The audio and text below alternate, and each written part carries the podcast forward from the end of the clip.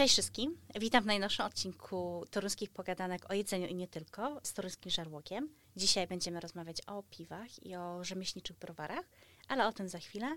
A zanim tam przejdziemy, to chciałabym z Wami jak zwykle omówić otwarcie i zamknięcia w restauracji w Toruniu. Z zamknięć ostatniego podcastu zamknęło się tylko wypis gara. No szkoda, gdzieś tam starali się e, zawalczyć jeszcze do samego końca o to, żeby wypis gara działało, natomiast nie udało się. Stwierdzili, że chcą zamknąć zanim sytuacja stanie się taka, że wiecie, skończą z długami. Natomiast wiem też, że e, rozpoczęli teraz e, jakąś serię nagrywania filmików na YouTubie, więc jak jesteście ciekawi tego, co się u nich dzieje, to możecie nadal ich śledzić. Natomiast w otwarciach, trochę otwarć było, w ciągu ostatniego miesiąca. Otworzyła się na pewno sokownia na Żwirki i Wygóry. Tam możecie pójść napić się takich soków robionych na miejscu, zjeść ciastko, które jest takie bardzo Instagram friendly. Jest też bardzo ładne wnętrze. Otworzyło się teraz, dosłownie kilka dni temu, Mimino, czyli ta nowa restauracja gruzińska, o której wspominałam wcześniej, na ulicy Chełmińskiej, w miejscu po dawnym Kokos Bowl. W dniu dzisiejszym, czyli w dniu nagrywania, otwierają się również kieliszki Czyli to jest ten wine bar prowadzony przez tą samą ekipę, która prowadzi Som Plus. W kieliszkach możecie się napić win na miejscu, zjeść tapas. Otwierają się jutro rolki, czyli wielki powrót rolki Toruń do, do Torunia. Miało się zamknąć, ale pojawiła się propozycja franczyzny. Przyjmują to osoby, które uczęszczały tam często i będziemy mieli teraz e, nadal możliwość cieszenia się rolkami a la sushi w takiej właśnie wersji trochę kanapkowej oraz na Szewskiej otworzyło się Totu Sushi. Malutkie miejsce, gdzie właśnie możecie zjeść e, sushi. Też widziałam, że wprowadzili teraz jakieś rolki. Wszystko wydaje się dość przystępnej cenie. Nie byłam jeszcze, ale myślę, że może to być też ciekawe i jak nie zmieścicie się w rolkach, to możecie przedreptać kilka metrów dalej i dalej skorzystać. To tyle, jeśli chodzi o otwarcia, zamknięcia. Mam nadzieję, że to, że się więcej otwiera niż zamyka, to są dobre wiadomości. A tym samym przechodzimy teraz już do rozmowy z Przemkiem. Smoczywiści i żarłoczne opowieści. Dzisiaj mamy w odcinku Przemka Birkila, który prowadzi profil Birkila Blankila o piwach. Dzień dobry Państwu. Prowadzisz ten profil już kilka chyba ładnych lat, nie? E, zacząłem w 2017 roku e, od takiego luźnego wrzucania po prostu zdjęć e, piwa.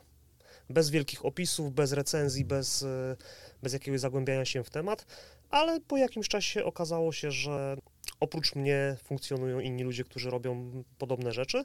Okazało się, że e, fajnie jest się tymi informacjami, recenzjami wymieniać. Zrobiło się ciekawiej, zacząłem recenzować, powiedzmy, zacząłem oceniać, zacząłem mm, gdzieś tam bardziej się w ten świat zagłębiać, no i tak już tak już od 2017 roku, w listopadzie chyba minie 6 lat takiego, powiedzmy, no, blogowania. Chociaż to też ciężko nazwać blogowaniem, no ale na potrzeby tej rozmowy nazwijmy to blogowaniem. I właściwie dlaczego piwo akurat? Nie w sensie jako temat. Wiem, że była ta rewolucja piwna 2000 chyba pierwszy, 2011. 11. Tak? To po, powiedzmy, że dlaczego piwo? E, nie wiem nie wiem dlaczego piwo, nie mam zielonego pojęcia. Po prostu e, zacząłem kupować sobie jakiś czas e, wcześniej różne piwa. Zaczęło mnie to kręcić, zacząłem ich próbować. Mhm. A że mm, wcześniej przez wiele lat działałem w muzyce, coś tam sobie jakieś blogi podpisywałem, różne rzeczy generalnie robiłem internetowo, to było to dla mnie jakieś takie naturalne przejście. Zacząłem po prostu wrzucać zdjęcia i, i poszło ale właśnie mam wrażenie, że chyba powinienem tutaj parę słów na początek, zanim zaczniemy w takie tematy głębsze wchodzić, to części Twoich słuchaczy powinienem pewnie wyjaśnić, skąd mm. to się w ogóle wszystko wzięło. Pewnie. Bo... W sensie, czym się różni to piwo rzemieślnicze, tam kraftowe tak jest, od tych tak zwykłych, jest. dużych browarów, które znamy? Tak, powiedzmy, że na potrzeby tej rozmowy podzieliłbym mm, piwowarstwo, ogólnie rynek piwny na takie trzy części, trzy sektory. To są e, duże browary koncernowe, e, to są średniej wielkości browary mm, regionalne i mniejsze lub większe browary rzemieślnicze zwane kraftowymi. I one się różnią od siebie tym, że browary koncernowe, te duże właśnie międzynarodowe koncerny, czyli to, czego jest najwięcej w sklepach, znane marki w niższych cenach, już nie będę nazwami rzucał, bo i tak wszyscy, wszyscy wiemy, o które, o które piwa chodzi to są właśnie te piwa koncernowe, które produkują e, na dużą skalę, niekoniecznie zwracając uwagę na jakość. W sensie poniżej pewnego poziomu przeważnie też nie schodzą, ale to jest przeważnie taki poziom średni w dół. Dalej funkcjonują browary e, takie regionalne, które są nadal dużymi przedsiębiorstwami, ale e, piwa już robią ciekawsze. Zdarzają się style, które e, powiedzmy w browarach tych koncernowych no, nie zostaną uważone. Dystrybucja jest większa niż piw rzemieślniczych, ale nadal mniejsza niż, niż tych koncernowych. Tutaj przykładami są chociażby browar Fortuna, którego piwa są ostatnio dość popularne za sprawą chociażby współpracy z Robertem Makłowiczem i innych, innych współpracy. Takim browarem jest browar Grodzisk, no i kilka innych tam się jeszcze znajdzie. Trzecim właśnie mm, rodzajem browarów są te browary kraftowe, rzemieślnicze, czyli raczej małe przedsiębiorstwa produkujące na dużo mniejszą skalę, często powiem wokół komina, czyli na małym obszarze dookoła browaru. Ta, ta dystrybucja jest po prostu ograniczona, ale te małe browary mają to do siebie, że mogą bardzo często eksperymentować, tworzyć piwa jakościowe, e, które, w których często są zawarte składniki, o których wielu ludzi nie pomyślałoby, że mogą się w piwie w ogóle znaleźć. I te browary produkują piwo przeważnie e, droższe, przeważnie dużo droższe niż e, koncerniaki, ale jest to spowodowane w wielu przypadkach po prostu e, droższymi produktami, z których korzystają, no i lepszą jakością, tudzież powiedziałbym elitarnością czasami tych piw, które wypuszczają. Tak mniej więcej bym podzielił ten rynek. Jaki by był na przykład styl piwa albo jakieś składniki, które, mogą, które można znaleźć w tych browarach małych, rzemieślniczych, a których na przykład nie znajdziemy w tych dużych koncernach albo nawet w tych regionalnych? Jeśli chodzi o to, jakie mogą być składniki, to każde. Praktycznie każdy składnik kulinarny, który człowiek sobie y, może wyobrazić, cokolwiek chciałabyś zjeść, to się może znaleźć w piwie nie wiem, piwo ze stekiem albo z e, wasabi? Tak, piwo z wasabi e, jak najbardziej. Nawet polski browar e, Piwoteka bodajże robił piwo z wasabi. Ten, ten browar zresztą specjalizuje się w takich dziwnych połączeniach, bo było tam na przykład piwo ze śledziem. O ja. E, są piwa, proszę Państwa, z burakami, z pomidorami, z chrzanem, z przeróżnymi dodatkami. Owoce to już w ogóle do kotła lądują mm, w takich ilościach i w takich konfiguracjach, że czasem naprawdę nie sposób tego spamiętać. Owoce już teraz tak trochę standardem, nie? W sensie, bo już nawet tak, te duże bardzo tak. browary tak, gdzieś tam tak, już zaczynają owocowe piwa tak. i to jakby gdzieś tam wchodzi w modę albo właściwie mhm. weszło. A jakiś styl piwa, który znajdziemy w rzemieślniczych, a które raczej nie będą w innych? Bo jakby tych styli jest bardzo dużo, ja się Sty... na wszystkich nie orientuję. Tak, mm, styli jest bardzo dużo, jest różnorodność, e, każdy może znaleźć coś dla siebie. E, natomiast browary koncernowe, te, te, duże, trochę podpatrują ostatnimi czasy u, u, rzemieślników, co się dzieje. Też czasami sprawdzają różne style, bo i zdarzało się, że, że duże browary wypuszczały jakieś kwaśne piwa czy, czy ipy, ale to nie jest ten, ten poziom intensywności, który występuje w browarach e, rzemieślniczych. Natomiast tak, browary rzemieślnicze potrafią zrobić w zasadzie wszystko, co przyjdzie e, danemu rzemieślnikowi, piwowarowi na myśl. To są piwa leżakowane w beczkach, to są piwa kwaśne, to są piwa deserowe, bardzo słodkie, inspirowane wypiekami. Cuda, po prostu cuda. Jakbym miała ja teraz zacząć, osoba, która się słabo na tym zna, to jakby od, od czego zacząć? W którym miejscu szukać tych informacji albo od, jak, który jest punktem startowym? Zależy, gdzie jesteś. Jeśli jesteś w barze, takim, gdzie tych kranów jest kilka i nie pojawia się tam tylko dwa rodzaje koncerniaka, to jeśli jesteś w barze, to zapytaj barmana zazwyczaj doradzi i, i zazwyczaj doradzi dobrze, bo ta kadra przeważnie już mniej więcej wie o co chodzi. A przede wszystkim powinnaś zadać sobie pytanie, co lubisz. Jeśli lubisz słodkie, znajdziesz kilka różnych propozycji e, o bardziej słodkim profilu. Jeśli lubisz gorzkie, znajdzie się bardzo dużo rzeczy bardzo mocno nachmielonych, które, które będą gorzkie.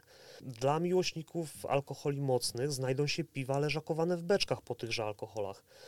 E, znajdą się piwa kwaśne, które e, swoją drogą na lato e, nie ma nic lepszego niż owocowy sour, bo nic tak nie orzeźwia jak właśnie jak, jak takie kwaśne piwerko. Także najpierw trzeba zadać pytanie samemu sobie, co się tak naprawdę lubi, bo chciałbym tak od tego chciałem w ogóle zacząć, ale tak jakoś dopiero teraz mi się przypomniało, że wiele osób sądzi, że piwo ma być przede wszystkim dostarczycielem procentów do organizmu. Mhm. Absolutnie nie. Piwo musi smakować. Piwo można wypić sobie po obiedzie, do obiadu, do kolacji, do czytania książki, cokolwiek. Piwo dostarcza procentów, ale to nie jest w piwie najważniejsze, ponieważ e, tak jak wino, czy tak jak dobre jedzenie, może być po prostu e, przyjemnością samą w sobie. Nie trzeba absolutnie wypić kilku piw e, po to, żeby poczuć ten rausz, żeby mieć satysfakcję z piwa. Nawet bym powiedział, że to gorsze, bo lepiej wypić sobie po prostu jedno piwo dobre, które będzie sprofilowane pod mój smak, niż więcej czegoś gorszego tylko po to, żeby poczuć procenty. Także najlepiej zapytać samego siebie, co się lubi i, i zacząć takich smaków szukać. A etykiety są teraz coraz lepiej opisane, także y, idąc do sklepu można, mo, można coś znaleźć. Zresztą tak jak na winie. Często widzę na etykietach od wina informacje, że to wino pasuje do serów, mhm. do wędlin, do czegoś tam. Podobnie jest z piwem. Można, można czasem znaleźć informacje o food pairingu, a przede wszystkim można znaleźć informacje, czy to piwo jest bardziej gorzkie, czy mniej gorzkie, czy znajdą się w nim takie, takie nuty lub, lub inne nuty, więc można, można bez problemu znaleźć chociażby na samych etykietach w sklepie informacje. Okej, okay. czyli tak, można zacząć na pewno od pójścia do pubu, gdzie ktoś nam doradzi. Można sobie oczywiście pewnie samemu pogooglować, aczkolwiek internet to Internet taki... jest ogromną bazą wiedzy, ale nie zawsze wiedzy rzetelnej. E, no różnie bywa, nie? Oczywiście można próbować samemu w sklepie, ale wiem, że też są organizowane eventy piwne, gdzie można chyba spotkać się bezpośrednio z browarami. Wiem, bo byłam kiedyś tak, z tobą, także... Tak, tak, zgadza się. Tu akurat w Toruniu mamy dość ograniczony zasób, bo ten toruński festiwal piwny odbył się do tej pory trzy razy w bodajże pięć lat, albo sześć lat, no nieważne. Odbył się w każdym razie trzy razy i to był mały festiwal nie do końca dobrze zorganizowany, natomiast sama jakość piw była, była ok, ale wydarzenia piwne są organizowane praktycznie w każdym większym mieście, w Warszawie, Wrocławiu, Katowicach, Gdańsku, mm, więc to nie jest już nic nadzwyczajnego, że, że, że, te, że te wydarzenia różnego rodzaju, e, festiwale się odbywają. I tam właśnie, tak jak mówisz, można się spotkać z piwowarami, można się spotkać z innymi miłośnikami piwa, można się dowiedzieć z pierwszej ręki co i jak ale też jeśli chodzi o samo dowiadywanie się, jest kilka blogów internetowych istniejących od zarania tej piwnej rewolucji, gdzie ta wiedza jest powiedzmy w miarę mm, rzetelna i, i można się tam ciekawe rzeczy dowiedzieć. Także od tych blogów bym też e, radził zacząć. Polecić, jakie to są blogi, żeby e, tak nie, chcia, nie, chciałbym, nie chciałbym też polecać e, dokładnie wszystkich, bo jest tych blogerów takich e, naprawdę dobrych w Polsce mhm. kilku. Mm. Jest na pewno e, browar Kopyra, najsłynniejszy polski bloger, bloger piwny. Jest e, Chmielobrody, co tam jeszcze się ciekawego znajdzie, Piwna Japa. Jest kilka takich blogów, które, które naprawdę rzetelnie to opisują, e, natomiast nie chciałbym pominąć tych, tych naprawdę dobrych, którzy, którzy też robią dobrą robotę. Myślę, że po wpisaniu frazy w Google blogi piwne, te najlepsze po prostu znajdą się u góry, bo też nie okay. ma ich aż tak dużo, żeby to gdzieś tam zginęło.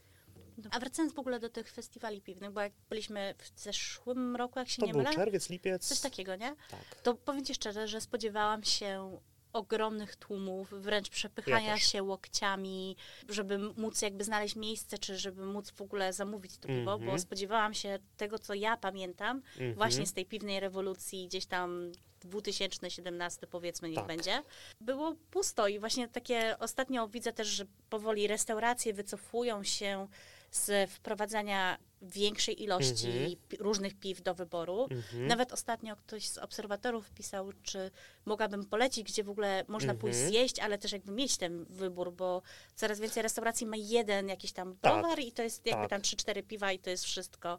Mam takie przez to wszystko poczucie, że jakby ta rewolucja albo popularność piw się kończy, albo może nie tyle co kończy, co gdzieś tam przestała już być taka mainstreamowa i jakby przechodzimy teraz, widzę większy wybór win, większy wybór koktajli. Jak idę do restauracji, wiesz, te, mm -hmm. te dwie karty są ogromne, mm -hmm. a piwa tam tak po macoszemu gdzieś z boku Piwa zawsze były traktowane trochę po macoszemu, bo istnieje dużo stereotypów związanych z piciem piwa, typu piwny brzuch, typu jakieś takie właśnie mm, budki z piwem i tego typu historie. Mhm. Generalnie w gastronomii piwo często było traktowane trochę po macoszemu, choć też nie do końca bym się z tym zgodził, bo wiesz dobrze i też rozmawialiśmy o tym nieraz, że Toruń nie jest adekwatny do mówienia o tym. Toruń, Toruń nie jest porównywalnym miejscem do chociażby Warszawy, Wrocławia mhm. czy, czy Krakowa, e, gdzie widzę po Instagramach, powiedzmy na tym piwnym Instagramie działam już od tych dobrych paru lat, widzę co się dzieje i, i widzę, że mm, nie ma nic dziwnego w tym, że idzie się do restauracji i pije w niej e, piwo kraftowe. W Toruniu jest to nadal dziwne, choć no, jest kilka tych miejsc, gdzie można się napić. Nadal ten wybór jest ograniczony bardzo mocno, ale no, zdarza się. Ale tak jak mówisz, ten szczyt popularności już był, moim zdaniem. Teraz e, wszyscy się trochę okopali na swoich pozycjach i tak, e, tak trochę siedzą, bo z jednej strony ceny, które w tym momencie są no, bardzo ważnym wyznacznikiem, a piwa rzemieślnicze są stosunkowo drogie. Dwucyfrowa już kwota, Dwu... nie? Co Oczywiście. najmniej za to piwo e, wchodzi to w sklepie czasami nawet, a już do, nie mówiąc dokładnie. w restauracji. E, no minimum kilkanaście złotych trzeba wypić, trzeba zapłacić, żeby wypić e, takie no porządne piwo. A i zdarzają się piwa za kilkadziesiąt złotych, a i za kilkaset złotych. Z tym, że to jest nadal ten podział taki, że dać kilkadziesiąt złotych za wino, nie jest niczym złym, prawda? Nie jest nie, niczym nie, dziwnym. Nie, to tak zupełnie normalnie Dokładnie. A dać już kilkadziesiąt złotych za piwo, to już się zaczyna taka rozkmina, że kurczę, za piwo kilkadziesiąt złotych. A to jest trochę mylne, ponieważ te piwa, które kosztują tyle pieniędzy, są często robione w bardzo unikalny sposób, z bardzo unikalnych składników. Często są bardzo limitowane, jeśli chodzi o ilość. To są często wypusty po kilkadziesiąt butelek na cały świat. To są często bardzo ekstremalne piwa, które e, mają dziwne dodatki lub są e, leżakowane w jakichś beczkach sprowadzanych z drugiego końca świata. Mm, I ta cena no, bardzo często jest adekwatna do tego, co w tym piwie jest. Ale dla wielu odbiorców kupno piwa za kilkanaście złotych już jest problemem. No nie oszukujmy się, bo to, o czym wspominałem wcześniej. Jeśli ktoś e, liczy tylko na dostarczenie procentów do organizmu, no to nie będzie kupował piwa za kilkanaście złotych, żeby... Nie wiem, czy to o to chodzi, wiesz? Ja to tak widzę, że wino ma taki odbiór takiej ekskluzywności, tak, a, a jakby piwo tak. nigdy się z tą ekskluzywnością i jakimś takim towarem premium nie kojarzył, nie? Piwo mm -hmm. jakby szczególnie w tej wschodnia Europa jest jakby no... Tak tym, czym, czym jest tak. i takie są skojarzenia gdzieś tam. I właśnie browary nie? rzemieślnicze, o których mówię, z tymi stereotypami starają się bardzo mocno walczyć i pokazywać, że piwo może być, chociaż ja nie lubię takiego e, określania czegoś, coś ekskluzywne. Każdy może sobie na to pozwolić, ale no nie oszukujmy się, jeśli piwo kosztuje 80 zł i było leżakowane w trzech różnych beczkach, najpierw po whisky, potem po winie i było jeszcze infuzowane syropem klonowym sprowadzonym z e, kanadyjskiej głuszy, to no, ono musi po prostu więcej kosztować. I jak patrzysz na ten skład, na to, co w, tym, co w tej butelce jest i jak to się stało, to myślisz sobie faktycznie, kurczę, no ktoś się postarał. Ale taki stereotyp panuje, tak.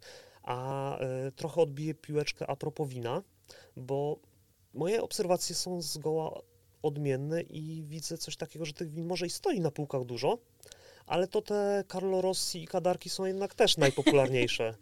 E, no, ja nie twierdzę, że to jest złe. Ja nie twierdzę, że to jest złe, ale to też e, zależy od edukacji, to zależy od, od sposobu mówienia o tym alkoholu, bo pokutowało przez duży, prze, przez długi czas to, że piwo jest takim po prostu napojem do ochłodzenia i do napicia się i tyle. A myślę, że to się tak trochę zmienia z wiekiem. Jak byłam e, młodsza, to chętniej sięgałam po e, gazowane napoje, nazwijmy to w ten sposób. Im jestem starsza, tym jakby bąbelki mniej mi służą i przerzucam się w kierunku bardziej stabilniejszych mm -hmm. drinków. Zastanawiam się, czy, czy jest tak, że jakby odbiorcą piw są to osoby młode, odbiorcą tych piw rzemieślniczych jest wybrana niszowa grupa osób już takich troszeczkę powiedzmy stabilniejszych zawodowo, i że to jest jakby tak, że to jest ułamek jakiegoś tam rynku, nie? Że może to w ten To jest gdzieś tam- ułamek rynku, aczkolwiek jak się patrzy na liczby, y, przepraszam Państwa słuchaczy, dokładnych liczb nie będę przytaczał, bo ja nie mam głowy niestety do takich rzeczy, ale no, y, rynek piw rzemieślniczych to już jest dobrych kilka procent w Polsce, coś pod 10 może nawet, więc y, w takiej ogólnej skali to nie jest aż tak mało, jak mogłoby się wydawać, ale z moich obserwacji wynika, że ten przekrój ludzi, którzy w tym siedzą, to, to są naprawdę bardzo różni ludzie. Hmm? Od y, studentów przez y, pracowników fizycznych takich jak ja, po dyrektorów, po na, naprawdę różni ludzie to piją i jedynym kryterium jest smak. Jest to, co się lubi i to, czego oczekuje się. Bo jeśli ktoś oczekuje od piwa, tak jak mówiłem wcześniej, trochę więcej niż e, dostarczenia procentów, to odnajdzie coś dla siebie w tym piwku rzemieślniczym.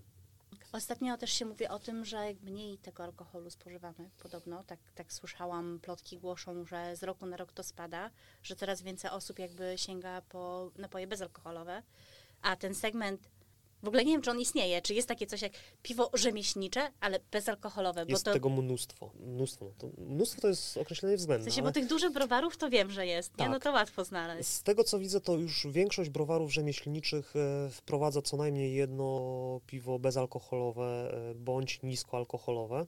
I to funkcjonuje, to jak najbardziej funkcjonuje. W bezalkoholowych też e, dobrze siedzą te browary regionalne, te takie średniaki na rynku. Mhm. I chyba jednym z najpopularniejszych piw bezalkoholowych w tym segmencie takim, powiedzmy, że rzemieślniczym jest piwo Miłosław bezalkoholowe IPA, tudzież IPA e, z browaru Fortuna, które jest świetne jako piwo i jest świetne jako izotonik, po prostu jako napój bezalkoholowy. I, i to, jest, to jest piwo z browaru regionalnego, który jak najbardziej sobie doskonale z tym wszystkim radzi na rynku. Więc tak, napoje bez, piwa bezalkoholowe funkcjonują coraz bardziej, bo też zapotrzebowanie na nie jest większe, ale wszystko też zależy od oczekiwań, bo bardzo dobrze z tego co widzę funkcjonuje segment tych e, piw bardzo mocnych, takich ponad 10% leżakowanych w beczkach, takich powiedzmy ekskluzywnych.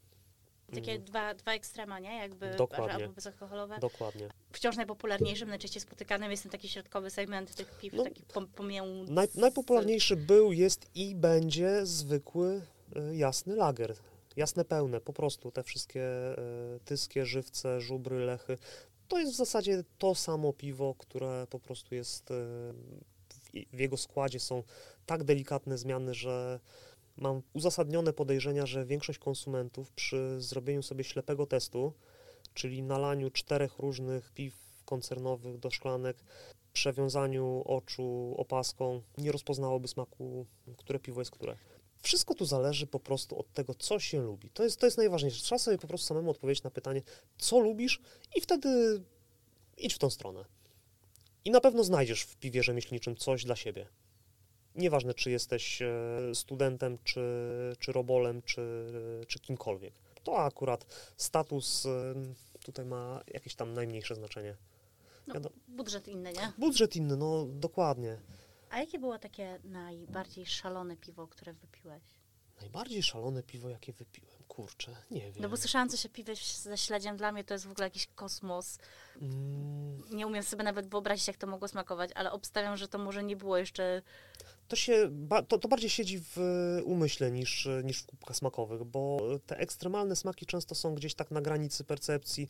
Istnieje coś takiego jak oyster stout, czyli stout, do którego ważenia e, dodaje się na którymś tam etapie e, ostrygi. Nie powiem, one są w tych piwach wyczuwalne, ale to absolutnie ze sobą nie wadzi. Wiesz co ja I- słyszę? Ja słyszę o piwie o zapachu ryby.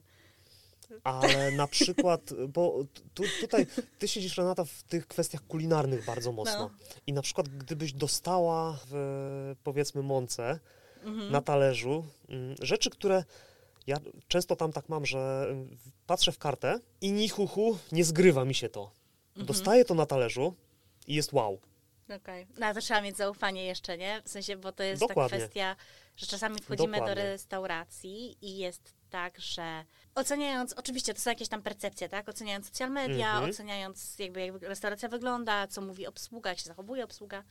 Są różne poziomy zaufania do tego, co, Tak. co dostanę, nie?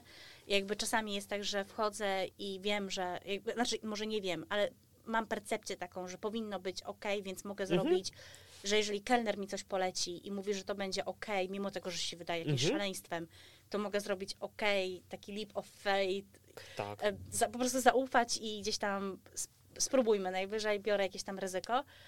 No, a czasami jest tak, że no, tego ryzyka bym nie podjęła i mówimy tu teraz też o piwach rzemieślniczych, czyli o markach, do których, o których się tak naprawdę nie wie aż tak dużo, jeżeli się w tym mocno nie siedzi. Więc ja wchodząc do sklepu, Mhm. widząc piwo ostrygowe, nie znając, nie rozpoznając jakby na, na nalepce e, marki, oj, Ty, ty, ty, go, tam ty go o nie kupisz. nie? Oczywiście, że tak. Ale to też nie są piwa skierowane do laików, te, te właśnie najbardziej ekstremalne, te ciężkie w odbiorze.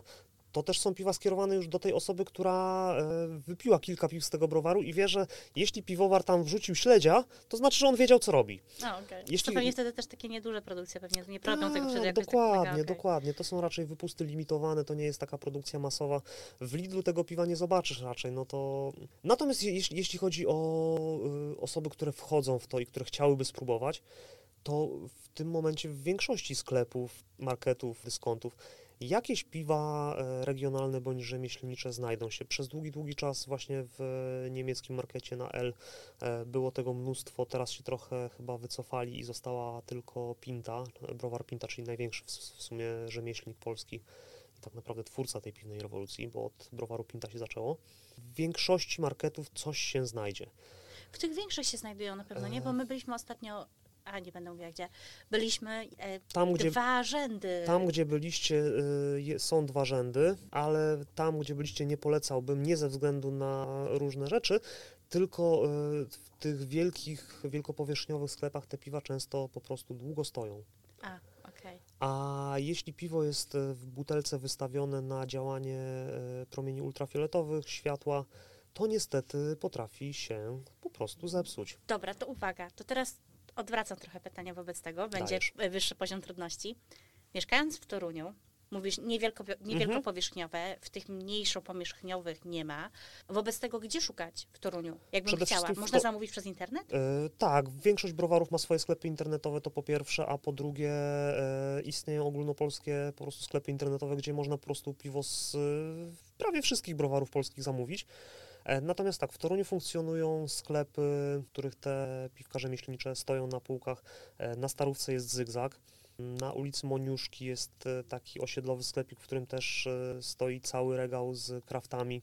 Często w bardzo nieoczywistych miejscach takie są, te, takie, takie piwka można znaleźć, bo i w markecie na A, i w sklepie na K, i w, w różnych, w różnych, w różnych. Natomiast nie polecałbym w tych największych kupować, bo tam niestety nie ma rotacji. Okej, a tam się, Mm. to by były moje chyba pierwsze kroki. To dobrze, że o tym Mhm. wspomnieliśmy. Bo... E, powiem tak, jeśli to będzie piwo mocne, ciemne, które będzie miało około 10% alkoholu, to można brać, bo ono się raczej nie powinno zepsuć, ale lagera, e, ipkę czy jakieś takie lżejsze piwo absolutnie nie, bo one dość szybko no, tracą swoje po prostu walory smakowe i aromatyczne. Jedną rzecz chciałem e, jeszcze zaznaczyć, bo niewiele osób zdaje sobie sprawę z tego, że Polska ma ogólnie e, swoje własne style piwne, które nie są wcale popularne, a moim skromnym zdaniem powinno się je wspierać Ale jako czekaj, nasze czekaj, regionalne tutaj rzeczy. My, my jako Polska mamy styl piwny, który jest charakterystyczny dla nas jako dla kraju, ale Został- nie jest w ogóle popularny. Został stworzony w Polsce, wypromowany w Polsce. Praktycznie tylko w Polsce jest ważony na takim poziomie, powiedzmy, no bardzo dobrym. Gdzieś za granicą podobno pojawiają się jakieś tego typu rzeczy, ale są raczej wariacją na temat. I takim piwem właśnie typowo polskim, o którym chcę wspomnieć, jest piwo grodziskie. Czyli e, lekkie piwko mm, z wodą źródlaną z grodziska wielkopolskiego, które, do którego słód e, był wędzony dymem. Dla niektórych konsumentów to piwo smakuje jak gazowana woda po parówkach, Okej, to nie była dobra reklama. to nie, ja, ja sobie zdaję z tego sprawę, ale jest to jedyny polski, typowo polski styl piwny, który został tu na tych ziemiach stworzony i jest taką naszą wizytówką na świecie. Jest doceniany coraz bardziej na świecie. Jest specyficzny, tak, ale ma też swoich koneserów. Bo jeszcze jak mówiłeś o tym wędzeniu, to jeszcze mnie tak za zaciekawiłeś, bo ja ogólnie lubię takie dymno wędzone smaki. Dymno Ale wędzone już, smaki bardzo dobrze się sprawdzają w piwach mocnych i ciemnych, typu Mhm. portery, stauty czy, czy koźlaki. I tam te, ta wędzonka moim skromnym zdaniem dużo lepiej siedzi. Ale, ale to ta wędzona woda po parówkach, ta gazowana woda po parówkach jest naszym znakiem rozpoznawczym na świecie. Ciekawe. A to jest jakiś taki nowy styl, czy to jest Absolutnie coś takiego, nie. To co mamy od wieków, tylko kilkusetletnia tradycja, e, która została bodajże w latach 90. reaktywowana z, ze starych receptur. I są jeszcze piwa, które co prawda są bardziej w rejonie Morza Bałtyckiego, ale jednak Polacy się w tym najbardziej specjalizują, czyli portery bałtyckie. To raczej że nie tylko ty powinnaś kojarzyć, bo za portery bałtyckie już e, lata temu wzięły się koncerny i to Mm. też nie najgorzej. I do ciężko powiedzieć, że chcę Was zachęcać do spożywania porterów, bo ogólnie nie chciałbym nikogo zachęcać do spożywania alkoholu, ale y, jeśli już Was znajdzie ochota na coś y, ciekawego, też z takim powiedzmy polskim rodowodem, to portery bałtyckie, nawet te koncernowe, y, sprawdzą się jak najbardziej. To są piwa ciemne, to są piwa mocne, które też można leżakować w piwnicach. O, bo też, też jest kolejny ciekawy temat, który, który mogę. Jak wpadnę, jak wpadnę w temat piwa, to ja mogę godzinami. Piwo można leżakować jak wino. Ale wspominałeś kiedyś, bo nam sprezentowałeś takie lepszejsze, to było, czekaj, leżakowane w, co było coś związane z tą naszą toruńską kawiarnią Fonte. Tak, tam był, y, to było piwo bodajże z kawą, ale było też leżakowane w beczkach po jakimś mocnym alkoholu. Nie pamiętam, co to Pamiętam. było. A pamiętam, że nam właśnie mówiłeś, że może leżakować. Tak, y, i y, ja ogólnie mam taką piwniczkę właśnie, zresztą nazwa piwnica skąd się wzięła. Piwnica się wzięła od leżakowania piwa. Tak? Oczywiście, że tak. Mam taką powiedzmy piwniczkę, gdzie na ten moment mam ponad 100 różnych piw, kilka lat po terminie przydatności do spożycia. One się naprawdę e, starzeją z klasą, tak jak część win. Wiadomo, nie wszystko się nadaje do leżakowania, ale, ale są takie, takie rzeczy, które naprawdę jak najbardziej 10% porter bałtycki, czy, czy imperialny stout, czy jakieś tego typu historie można trzymać latami i one się tak pięknie starzeją, tak się zmienia ich profil zapachowy czy smakowy, idąc w stronę jakichś takich nut likierowych, winnych. Cuda się dzieją, naprawdę cuda się dzieją. Przede wszystkim, jeśli, jeśli chodzi nie? o piwo, piwo nie powinno być e, za bardzo schłodzone do, do picia, co też jest w... Nie pije się zimnego aż takiego? Absolutnie. I nie z kostkami lodu, rozumiem. Absolutnie. Pod żadnym pozorem. Nie, nie, nie i jeszcze, Profanacja. jeszcze raz nie. Tym bardziej te ciemne i mocne piwa e, powinny być w takiej temperaturze powiedzmy pokojowej spożywane, bo wtedy uwalnia się z nich jak najwięcej dobrych rzeczy.